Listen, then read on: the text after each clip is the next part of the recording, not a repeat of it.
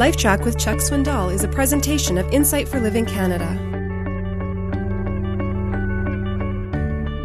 I worked hard through the week, so much so that by Friday I decided I would take most of the day off and do something that I have never done ski. Did I ever ski? Well, I think some would call it skiing, but most would say it bears no resemblance to what should happen on the slopes. You have heard of the elephant man. I am the rhinoceros man on the ski slopes. One of the reasons I stayed at the task more than 15 minutes is because I had the world's most patient kind of teacher.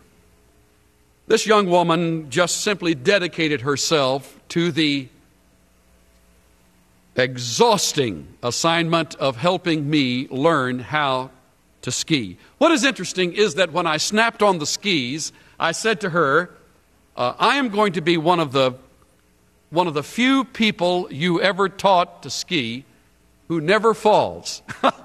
she laughed out loud and said, That will be great, but I must tell you, I did not set that record. I set other kinds of records, but that was not one of them. I came down in a ball of, of, of, of, snow on one occasion. She said, That's not bad. That's not, that's not bad. It was dreadful, and she knew it, but she said, That's not bad. What is true of a novice on snow once a year is true continually among members of the family of God. We need encouragement. Harassed by the world, bruised by worry and anxiety, broken by failure, disappointed by defeat, bleeding because of sin, we come together, often giving off an air of false confidence that says, I don't fall. I'm on my feet. We dress well.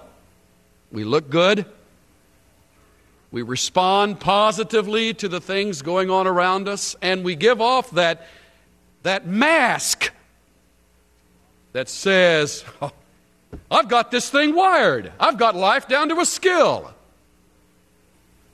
But in reality, we fail, we tumble, we fall very, very badly.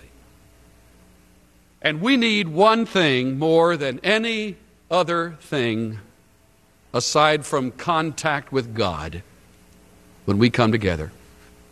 We need encouragement. We need somebody to say to us as they hold out a hand, I believe in you. Um, get up. Come on, let's try it again. Let me reassure you. Let me help you. Let me tell you some things that I observe that you really do well encourage. It's a French word. Simply means to put courage into. Webster says it means to inspire with courage, spirit, or hope, to hearken, to hearten, to spur on, to stimulate.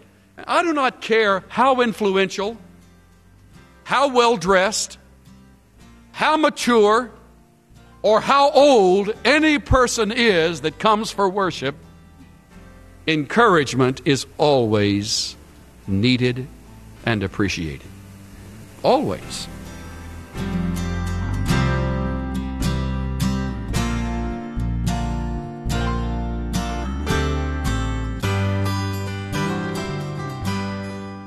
There are many ways to encourage those around you. Even a word spoken sincerely can lighten a load or lift the spirit. You can also be an encourager by the way you live, by modeling integrity, kindness, and compassion. This is Steve Johnson of Insight for Living Canada. Listen to more of Chuck Swindoll's LifeTrac messages at lifetrac.ca. LifeTrac, where life and truth meet.